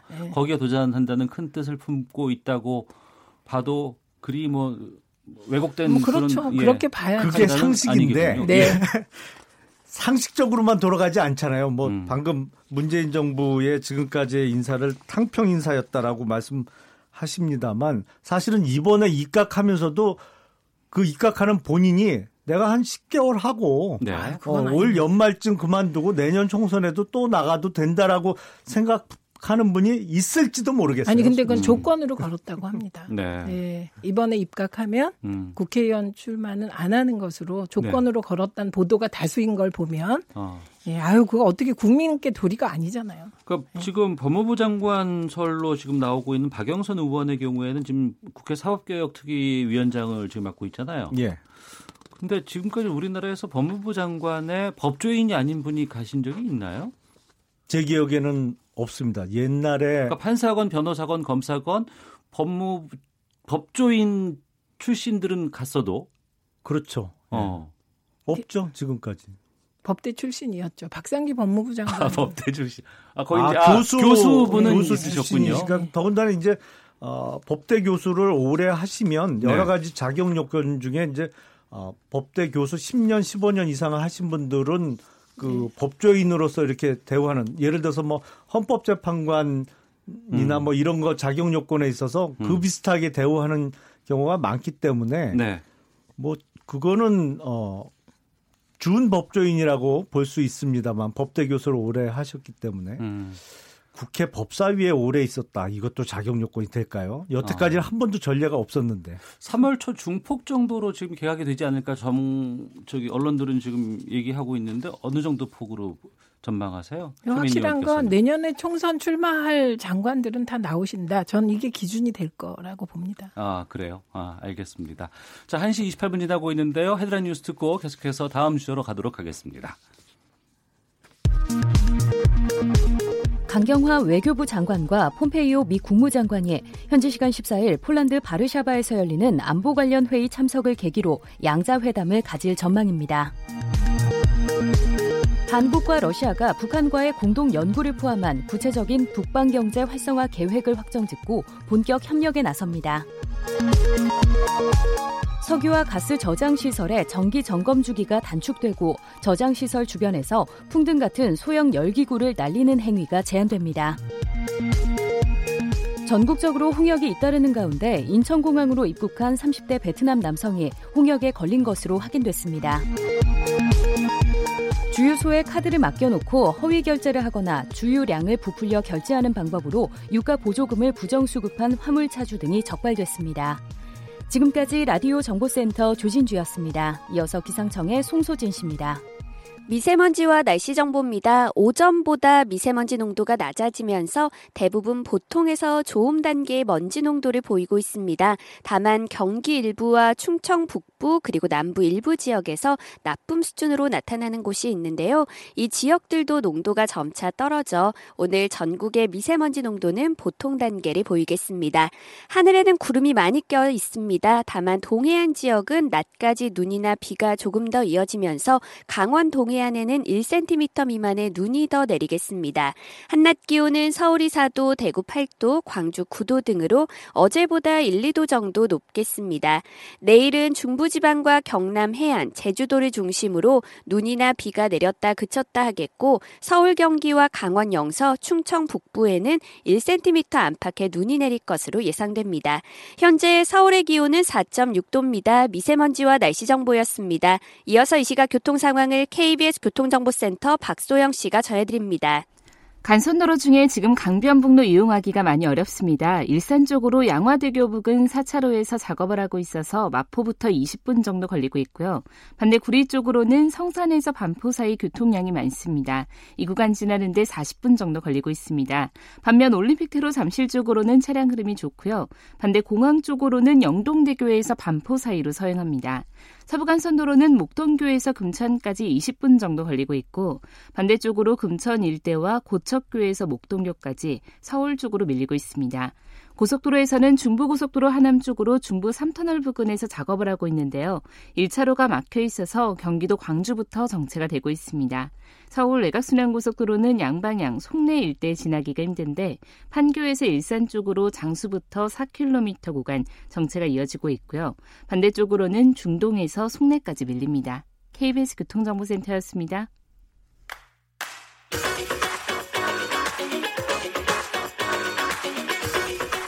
오태훈의 시사본부는 청취자 여러분의 참여를 기다리고 있습니다. 문자번호 샵 9730, 짧은 문자 50원, 긴 문자 100원의 정보 이용료가 있고요.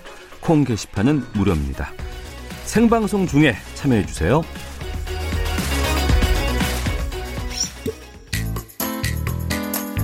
정부의 법정에 대해서 보고 있을 수 없는 상황이 되었기 때문에 당에 들어와서 이 정부의 폭정을 막아내겠다는 각오로 정말 공정하고 그리고 치열한 경쟁을 통해서 우리 당의 비전과 정체성이 재정립되는 그런 기회로 삼겠습니다.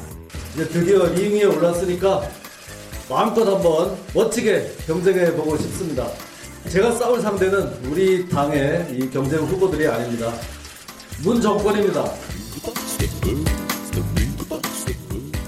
네, 공교롭게도 북미 2차 정상회담과 일정이 겹친 2월 27일 자유한국당 전당대회 황교안, 오세훈, 김진태 당대표 후보 세 분의 발언을 들으셨습니다. 황교안, 오세훈, 김진태 후보의 3파전. 김영남 의원님, 네. 지금 분위기는 어떻습니까? 뭐 1강, 뭐 2중 이렇게 봐야 되나요? 2약 뭐 이렇게 봐야 되나요? 1강 2중 정도로 표현을 해드려야죠. 네. 누굴 약체라고 하기엔 좀. 예. 오세훈 전 시장 행보는 어때요? 요즘에? 그러니까 처음에는 지금 8명이 당대표로 출마하겠다고 했다가 네. 뭐 전당대회를 2주 이상 연기하자는 주장과 함께 뭐 연기가 안 되면 보이콧하겠다 하다가 다른 분들은 진짜 보이콧을 했고. 네. 5분이 예. 안 했죠. 등록을. 오세훈 후보는 하는 것처럼 하다가 이제 다시 출마를 방향 전환을 했는데요. 제가 네. 보기엔 만에 하나 이번에 정말로 출마를 중도에 포기하고 보이콧도 했더라면 차기나 차차기에도 기회가 없었을 겁니다. 왜냐하면 오세훈 후보는 조금 독특한 이력이 있거든요. 이게 예. 전당대회는 당내 선거잖아요. 그러니까 예. 누구보다도 당원들의 마음이 중요하고 어떤 당과 관련된 일정의 애당심이 많이 작용하는 선거인데 오세훈 후보는 탈당했었잖아요. 그러면서 복당하면서 거의 동시에 당대표 출마하는 모양새였기 때문에 네. 이걸 룰을 자기 마음대로 안 바꿔줬다고 출마를 중도에 보이콧한다? 그러면 이건 대중선거는 몰라도 당내 선거에서는 치명적이죠. 그래서 네. 오히려 전당대회에 다시 참가를 번복한 것이 잘한 결정이라고 저는 생각을 합니다. 지난번에 최민희 의원께서는 그 보수 대통합의 나름대로의 입장을 봤을 때는 오세훈 후보가 더 되는 것에 대해서 좀 긴장할 수 있을 것이다 이렇게 의견을 해주셨는데 네. 예. 현재는 어떻게 보세요? 그 우선은 지금 자유한국당의 그 당대표 선거가 왜 이렇게 가나? 그런 보수의 미래는 친박 배박 다툼인가?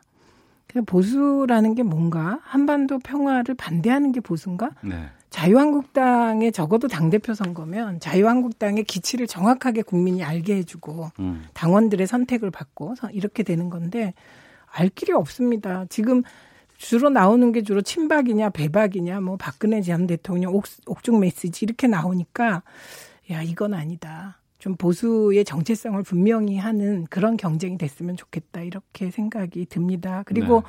솔직히 얘기하면 보수 대통합이 잘 돼서 유승민 전 대표가 그중에 한 주자로 자리매김되고 오세훈 후보하고 경쟁하고 이런 구도가 아마도 여당에는 제일 껄끄러운 구도가 아닐까 생각합니다. 네. 그런데 현실은 뭐 황교안 전 탄핵 때 권한대행께서 될 가능성이 높지 않을까요? 현실은 그렇게 예. 보입니다. 배박이라고 말씀하시는 건 배신한 친박 이거의 약자인가요? 네. 어제부터 이 용어가 좀 많이 등장을 하는 것 같아서. 근데 사실은 이번 전당대회에 소위 얘기하는 그 책상 의자 논란은 그렇게 중요 변수는 아닙니다. 그러니까 그거로 인해서 뭐 그런 논란 때문에 후보 지지도에 큰 변화가 생겼거나 아니면 생길 가능성이 있어 보이진 않거든요. 그러니까 뭐 흔히 얘기하는 친박 배박 논란 때문에 어떻게 전당대회 구도가 바뀌거나 이러지는 않는 상황입니다. 김영남 의원님, 네.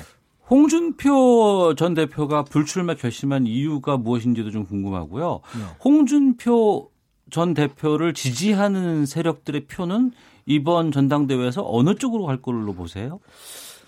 홍준표 전 대표의 불출마는 처음부터 어느 정도 예정돼 있던 것이 아닌가 싶습니다. 예. 뭐 조금 편하게 말씀을 드리면 광고비 안 내고 광고 세게 한 거죠. 언론의 주목을 받을 수 그렇죠. 있었으니까. 홍준표가 아직 죽지 않았다. 뭐 처음부터 목적도 그쪽이 더 크지 않았나 싶고요. 네. 홍준표 전 대표가 출마를 포기하면서 이번에 한국당 전당대회가 반쪽 전당대회가 되는 거 아니냐. 뭐 이런 의문을 제기하는 분들도 있던데 네. 반쪽이 아니고 원래대로 가는 겁니다. 사실은 지금 상식적으로는 이해가 안 되는 거였죠. 지금 네. 이 비대위 체계가 왜 만들어졌고 이번에 당대표를 왜 뽑는지를 생각해 보면 네. 홍준표 전 대표의 출마는 처음부터 좀 어느 정도 무리수가 있었고요. 그리고 홍준표 전 대표를 지지하는 표, 현역 국회의원 중에는 거의 없습니다. 사실은. 네. 거의 없고 일반 바닥표에서는 어느 정도 있을 것인데 이게 어느 한쪽으로 쏠리지는 않을 것으로 보입니다. 아, 한쪽으로 몰아가거나 뭐 이런 상황은 안 나올 것이다. 것 같아요. 예, 이번에 그 5.18 그 공청회 관련된 발언 논란 네. 이것이 이번 전당대회에 끼칠 영향도 좀 있다고 보세요?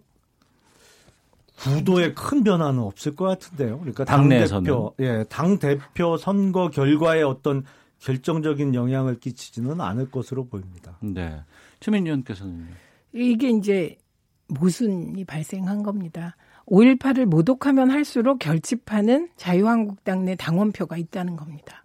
그게 딜레마죠. 네. 이게 국민적 합의와 동떨어진 그런 5.18 모독을 한 후보가 김순례 후보 대표적인 경우잖아요. 네. 이번 5.18 모독 발언으로 인지도가 높아졌다. 네. 이런 얘기를 하는 것은 그런 그 자유한국당 내에 말하자면 제가 보기에는 제 표현인데 극우적 성향을 가진 예, 그런 표가 있다는 것이잖아요. 그래서 저는 김순례 후보가 과연 최고위원에서 얼마나 득표하냐. 네. 이것이 자유한국당의 현 주소가 어느 게 더 센지 네. 정말 건전하고 합리적인 개혁 보수로 자리매김하려는 흐름이 센지 아니면 극우적 성향이 더 강한지 가늠하는 지표가 될 거라고 보입니다. 네. 이게 당대표 선거에서 뭐 그렇게 크게 영향을 줄 것 같지는 않습니다. 지난해 자유한국당의 비상대책위기가 출범한 이후에 여러 가지 전망도 있었고 예측들도 참 많이 있었습니다. 그럴 때 가장 주된 주제로 나왔던 것이 보수 대통합 이쪽이 어떻게 될 것인가에 대한 얘기들이 참 많았거든요. 예.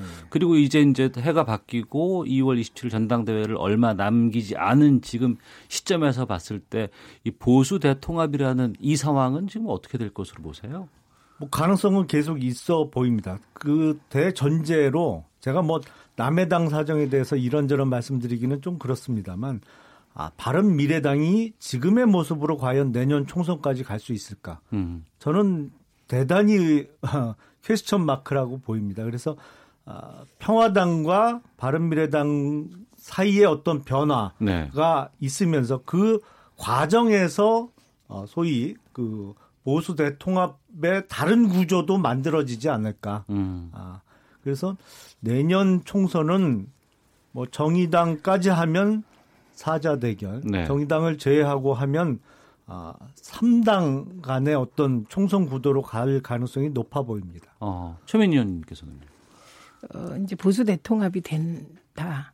그게 어느 규모로 될 거냐. 그것도 중요하지만 가장 중요한 건 국민 보시기에 아름다운 통합이 돼야 되는데 그럴 가능성은 제로로 보입니다. 예. 그러니까 친박들이 그 바른미래당 쪽과 유승민 전 대표에게 탄핵에 대해서 사과하고 들어와라. 이런 말을 그렇게 공식적으로 할 정도면 이제 아름다운 통합은 물 건너간 것이고요. 네. 남은 것은 이제 정치공학적 통합이 남은 것이죠. 예, 그런데 제가 말씀드렸듯이 황교안 후보는 공안검사 출신이잖아요. 그리고 누가 부정해도 박근혜 전 대통령에 의해서 국무총리 되고 법무부 장관했던 분인데 네. 지금 감옥에서 박근혜 대통령이 의리 없다 이런 얘기를 하고 있는 것이거든요. 그러니까 성격이 분명하다는 거예요. 예. 예, 그런데 그 황교안 전 총리가 당대표가 됐을 때 과연 유승민 전 대표를 비롯한 바른미래당 의원들이 굴복하고 들어올 수 있을지 이건 저는 좀 회의적입니다. 그러니까 이 부분마저 좀 질문을 드려볼까 하는데 만약에 황교안 전 총리가 당대표가 됐을 경우에 뭐 친박의 이미지 탈피라든가 이런 부분을 위해서 유승민 대표에게 손을 좀 내밀 수도 있지 않을까 어떤 제안을 하지 않을까 이렇게 생각할 수도 있을 것 같아요. 근데 어떻게 보세요? 이런 생각에 대해서. 저는 가능성이 있다고 봅니다. 왜냐하면 황교안 후보가 만약에 뭐 지금 가정하에 말씀드리면 당대표가 되면 어쨌든 다음 대선과 관련해서 유력한 야권의 주자 중에 한 사람이 되겠죠. 그렇겠네요. 네. 본인이 정말로 다음 대선을 이기고 싶으면 보다 큰 모습을 보이면서 자신감을 표현해야 돼요. 들어와라. 네. 당내에서 얼마든지 그러면 당내에 들어와서 같이 뛰자. 뭐 일종의 다 차기 대선을 놓고도 같이 경쟁하자. 뭐 이런 모습을 보일 수도 있다고 저는 생각을 합니다. 알겠습니다. 근데 뭐 당대표도 갖고 대권 후보도 갖고 다 갖고 욕심이 그렇게 많으시면서 어떻게 룸을 내주냐고. 이게 핵심이죠. 예, 핵심까지 들어봤습니다. 더불어민주당의 최민희 전 의원, 김용남 자유한국당 전 의원 두 분과 함께 정치권 말말말 들여다보는 각설하고 마치도록 하겠습니다. 두 분 말씀 고맙습니다. 감사합니다. 고맙습니다.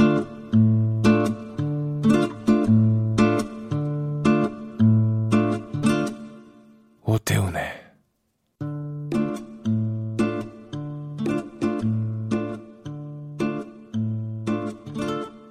시사본부.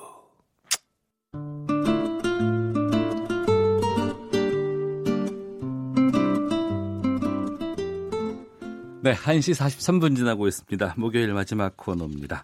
노변의 시사법정, 한 주간의 시사 이슈, 법률적인 관점에서 풀어보는 시간이죠. 노영희 변호사 나오셨습니다. 어서 오세요. 네, 안녕하세요. 예, 아이고 제 기침 한번 하고 맞도록 하겠습니다. 나영석 프로듀서와 배우 정유미 씨에 대한 가짜뉴스를 만들어서 SNS 등을 통해 유포한 피의자들이 무더기로 경찰에 붙잡혔습니다. 이 내용부터 좀 짚어볼까 하는데, 가짜뉴스를 만들어서 우리가 흔히 말하는 찌라시, 여기에 등장을 했다는 거 아니에요? 네. 이게 어떻게 유포가 된 거예요, 처음에? 그러니까 지난해 10월 이제 나영석 PD하고 정유미 씨 관계에 대해서 3명이 이제 각자 만들었죠, 말하자면은. 네. 그래서 이 실질적으로는 그 버전이 두 가지가 존재하는데요.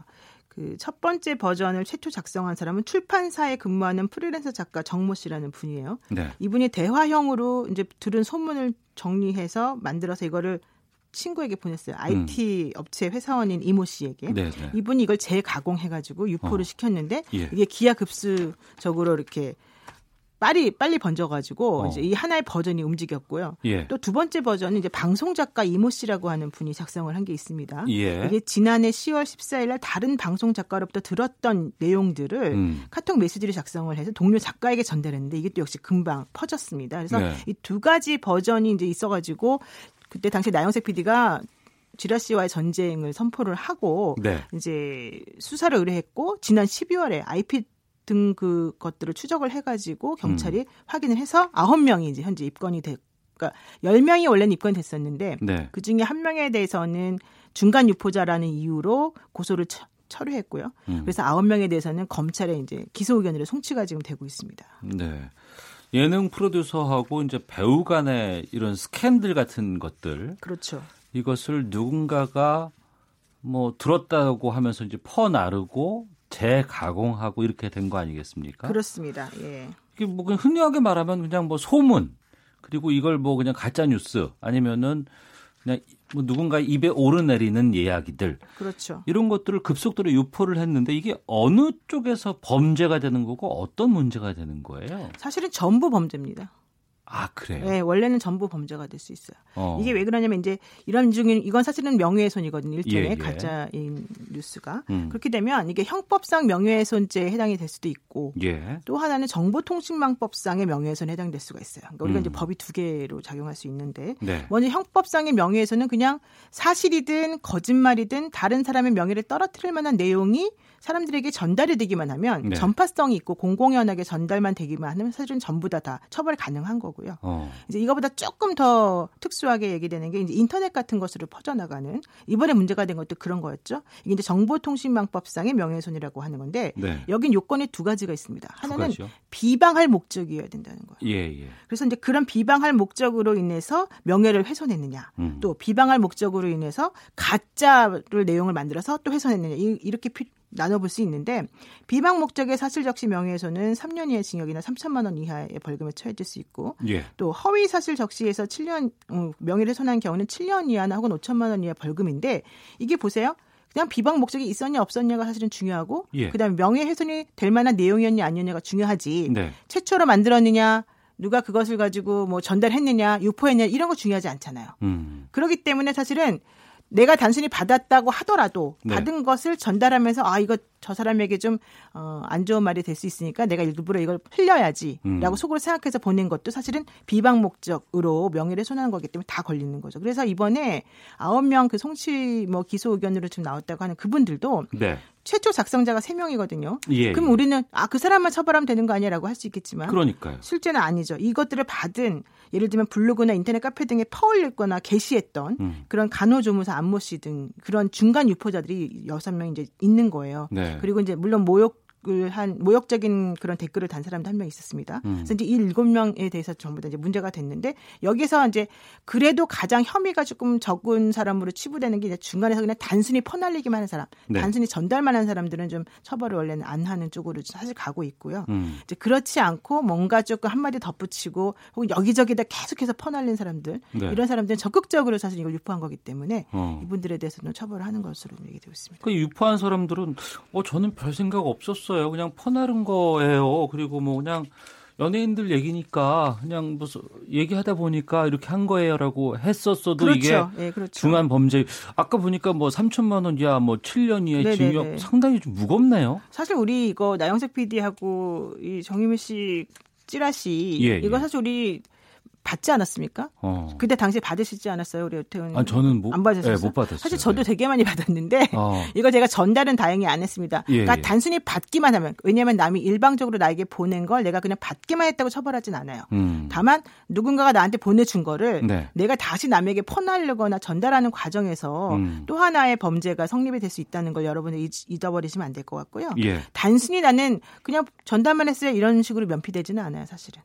근데 이제 문제는 이런 범죄들은 반의사 불벌죄라고 해서 피해를 입은 사람들이 나는 저 사람에 대한 처벌을 원하지 않습니다라고 하면 사실은 이제 처벌을 안 하죠. 그러니까 대부분의 경우에는 이런 걸 퍼날리는 사람들까지 사실은 처벌하고 싶지 않아요라고 해요. 왜냐하면 너무 많으니까 중간에. 근데 최근에는 좀 적극적으로 이런 처벌 의사를 좀 밝히는 뭐 연예인이라든가 이런 경우에도 이거 뭐 단죄해야 된다라고 해서 그렇게 좀 주장하는 경우도 많이 좀 늘고 있는 추세잖아요. 그렇지. 예전에는 이제 뭐 유명세라고 보통 우리가 포장을 하면서 아유 유명하니까 그렇지 또 악플이 무플보다 나아 뭐 이러면서 사실은 그냥 넘어가는 경우가 많았었는데 요즘은 그렇지 않고요. 이 지라시와의 전쟁이라고 하는 것이 선포되는 형식입니다. 예를 들면 나영석 PD도 마찬가지였고요. 그리고 YG엔터테인먼트 같은 경우에도 이 허위사실 유포자에 대해서 사실은 고소하겠다라고 하면서 전쟁을 선포한 게 있습니다. 그러니까 이제는 소극적으로 그냥 아예 그냥 넘어갑시다. 조용조용히 합시다. 이렇게 넘어가지 않고 적극적으로 단죄를 꾀하고 있고 특히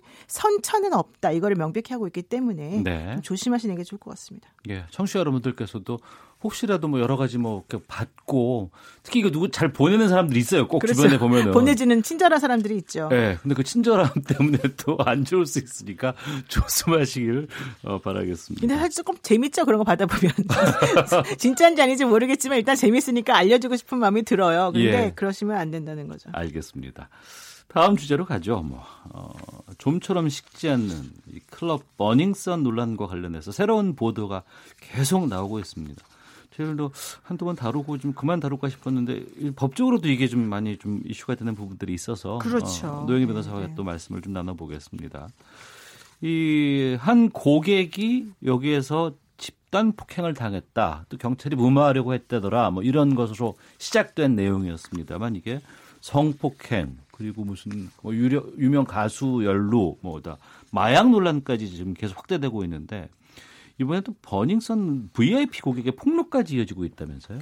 네, 그렇습니다. 이제 버닝썬의 하이패스 고객이라고 불리는 그런 고객들이 있는데 이런 분들은 이제 워낙 그 클럽에서 돈을 잘 쓰는 사람으로 얘기가 되어 있고 관리가 잘 되는 사람으로 얘기되기 때문에 그들을 유치해야 이제 우리 클럽이 산다. 이제 이런 생각을 가지고 있어요. 그래서 클럽 안에 그렇죠. 뭐 말하자면 큰 손이죠. 그러니까 예를 들면 중국 고객 같은 경우는 3,000만 원 하룻밤에 와서 3,000만 원 이상 쓰는 고객들이 많대요. 하룻밤에 클럽에서요? 그래서 이제 그런 사람들에게 정기적으로 직원들이 손님 관리를 해주는 건데요. 관리하는 차원이 예컨대 뭐냐면 물개라고 보통 불립니다. 물개 아세요? 뭔지? 물개 우리가 말하는 뭐 손뼉치는 물개가 아니에요. 그럼요. 물 좋은 게스트. 이걸 물개라고 불러요. 그래서 그래요? 물개가 왔습니다라고 하면서 이 물개를 이런 식으로 우리가 관리했습니다라는 사진을 보낸다는 거예요. 이게 바로 이제 되게 외모적으로 괜찮고 누구라도 혹할 정도의 외모를 가진 사람들을 자기네들이 이제 지금 문제가 되고 있는 예를 들면 물뽕이라고 부르죠. 이제 술에 타서 그 마약을 먹이는 방법인데 어쨌든 그런 물뽕이라고 불리는 GHB 같은 것들을 타서 이렇게 조금 정신을 잃은 상태이다라는 식으로 사진 찍어서 보내면서 오늘 대령에 났습니다. 꼭 와보세요. 막 이런 식으로 문자를 보낸다는 거예요. 예, 그리고 그 손님의 나체 사진까지 찍어서 보냈다는 거예요. 아이고. 직원이 그 VIP 고객들에게서 이번에 이제 이 사건에 대해서 제보를 했던 그 고객은 자기가 지난 한 5개월 동안에 10번 넘게 이런 식의 그런 문자와 사진을 봤다. 네. 이러면서 실질적으로 이런 길이 그 고객 관리 차원에서 비일비재하게 일어나는 것을 우리가 알고 있고 또 이런 여성들에 대한 그 이후의 성폭행까지 연결되는 것으로 알고 있다 이런 얘기를 했었고요. 네. 또 아까 말씀드린 것처럼 3천만 원 이상 클럽에서 돈 쓰는 그 고객에 대해서는 아주 어리고 아주 그 여리게 생긴 사람들을 대상으로 해서 자기네가 내가 골라놔서 물병원까지 했습니다. 빨리 오세요. 이런 식의 문자를 보내서 손님을 유치했다는 거거든요. 아니 돈 잘 쓰는 그 주 고객 여기에다 고객 관리라고 얘기하지만 제가 들어보니까 이건 범죄 아주 흉악한 범죄인데요. 그렇죠. 사실은 범죄죠. 이게 이제 사실은 강간을 모의한 공동 정범이 되는 거고요. 성폭력 범죄상. 또 하나는 실제 그 VIP 고객이 그런 걸 요구하지 않았다 하더라도 예컨대 뭐 물병을 맞아서 정신이 없는 사람입니다라고 하면 사진 보낸 거를 보고서 들어가서 그분하고 만나서 뭔가 행동을 취했다면 그게 또 준강간이라고 하는 범죄를 본인이 저지른 게 돼요. 네. 그러니까 혹시라도 물론 이제 그러신 분 없기를 바랍니다만 혹시라도 그런 일이 연루됐다면은 좀 이 부분과 관련해가지고 정확한 사실관계가 밝혀지도록 하는 게 필요할 것 같고요. 네. 그런 식으로 유치한 고객들이 팁을 또 두둑히 줬다는 거예요. 그 사람들에게, 그러니까 직원들에게. 그 얘기는 무슨 얘기냐면 아 나를 위해서 이렇게 범죄를 니네가 할 수 있도록 저렇게 상을 마련해 놨으니 내가 고맙다고 돈 준 게 되잖아요. 네. 그런 식으로 팁 준 자체도 사실은 이게 범죄를 같이 모의한 것처럼 판단될 수 있기 때문에 조심하셔야 될 것 같아요. 이게 경찰 수사가 상당히 좀 여러 갈래로 지금 계속되고 있는 것 같은데 현재까지 어떻게 지금 진행되고 있는 거예요? 현재는 이제 광수대에서 진행되는 게 하나 있어요. 광역수사대에서. 그리고 또 하나는 강남경찰서에서 진행되는 부분이 있어요. 지금 이제 피의자 원래 김상규 씨라고 이제 문제를 처음에 이제 폭로했던 사람이죠. 네. 그분 같은 경우에 또 하나 새로운 게 드러난 게 뭐였었냐면은 당시에 본인은 이제 클럽 측으로부터 폭행을 당했다라고 얘기를 해가지고 본인이 이제 피해자인데 가해자로 오인받았다. 그래서 화를 냈었잖아요. 그런데 알고 봤더니 그 남성이 오히려 강제 추행을 했기 때문에 문제가 됐었다라는 게 밝혀졌고 그래서 그 남성에 대해서 여성 2명이 강제 추행죄를 고소해놨다라고 하는 게 강남경찰서 얘기였습니다. 그런데 강남경찰서에서 고소한 여자 2명 중에 1명이 사실은 우리가 지금 이 버닝썬이라고 하는 클럽에 마약을 유통시킨 사람이다라고 한 얘기가 있습니다. 그 사람은 이제 중국 여성이고요. 올해 나이 26살인데 이름은 에나라는 애칭을 가지고 있습니다. 그래서 이분 같은 경우에는 8년 전에 한국에 들어왔고요. 들어오면서 대학교에 이제 외국인 특례 입학으로 해서 했고 작년에 졸업을 해서 지금은 현재 불법 체류자 신분이래요. 근데 어쨌든 이 여성분이 작년에 대마초 흡입 혐의로 기소유예 처분을 받기도 했었는데요. 이 여성분이 바로 이 김상교 씨라고 하는 그분을 사실은 강제추행 혐의로 고소해 놓은 사람이었기 때문에 이제 이분이 좀 문제가 됐었는데 이 여성분이 바로 이제 알약, 하얀 알약이라고 하는 것들을 계속 가지고 다니면서 이 알약을 드시면 기분이 좋아진다라고 하면서 이렇게 알약을 제공하는 그런 마약 유통의 혐의를 가지고 있는 사람이고요. 또 하나는 이제 이런 것들 때문에 사실은 이 클럽 버닝썬에서 그런 마약이 유통되고 있다라고 하는 얘기가 나와 있고요. 또 하나는 이들의 단속 정보를 계속 제공하면서 이쪽 경찰이 오면은 이 클럽 사람들이 뭔가 좀 상납하면서 뭔가 좀 자기네들끼리 이런 범죄를 은닉하려고 했다라고 한 혐의 때문에 사실은 또 조금 현재 지금 그런 부분을 좀 건드려서 보고 있습니다. 그러니까 이 클럽 버닝썬과 경찰의 지금 유착 의혹까지도 지금 나오고 있는 상황이거든요. 그렇죠. 그래서 여러 가지 저항들이 있다면서요. 지금. 그렇습니다. 지금 이제 직원들하고 경찰하고 사실 통화 기록하고 돈이 오고 간 내역을 지금 보고 있는데 어느 정도는 지금 확보를 한 것으로 지금 얘기가 되고 있고요. 그건 광역수사대에서 지금 하고 있는 건가요? 네. 광수대에서 지금 하고 있고요. 그다음에 지난 5년 동안 강남, 서초, 송파경찰서에서는 11명이 단속을 무마해주는 조건으로 징계 처리됐는데요. 네. 그중에 파면된 사람이 6명, 해임된 사람이 1명, 그다음에 뭐 정직된 사람이 3명, 강등 1명 이렇게 돼 있거든요. 근데 이게 만약에 이번에 버닝썬 관련해서도 문제가 나온다면, 확인이 된다면 이들 역시 이제 이런 식으로 징계 처리는 물론이고 뇌물죄를 이유로 해서 아마 처벌까지 받게 될 가능성이 있습니다. 어제 아는 경찰에서 저희가 이 부분을 좀 다뤘었어요. 아, 네. 근데 김복준 교수께서 이런 말씀하셨거든요.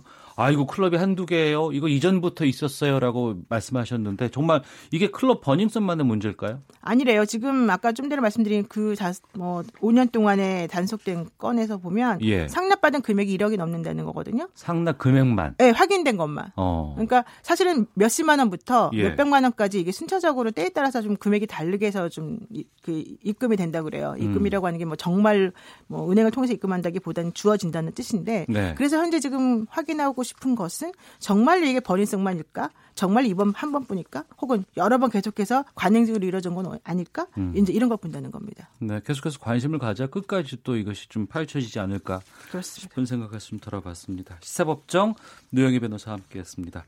오늘 말씀 고맙습니다. 고맙습니다. 예, 오태훈의 시사본부 여기서 인사를 드리겠습니다. 저는 내일 오후 12시 20분에 다시 찾아오겠습니다. 아나운서 오태훈이었습니다. 내일 뵙겠습니다. 안녕히 계십시오.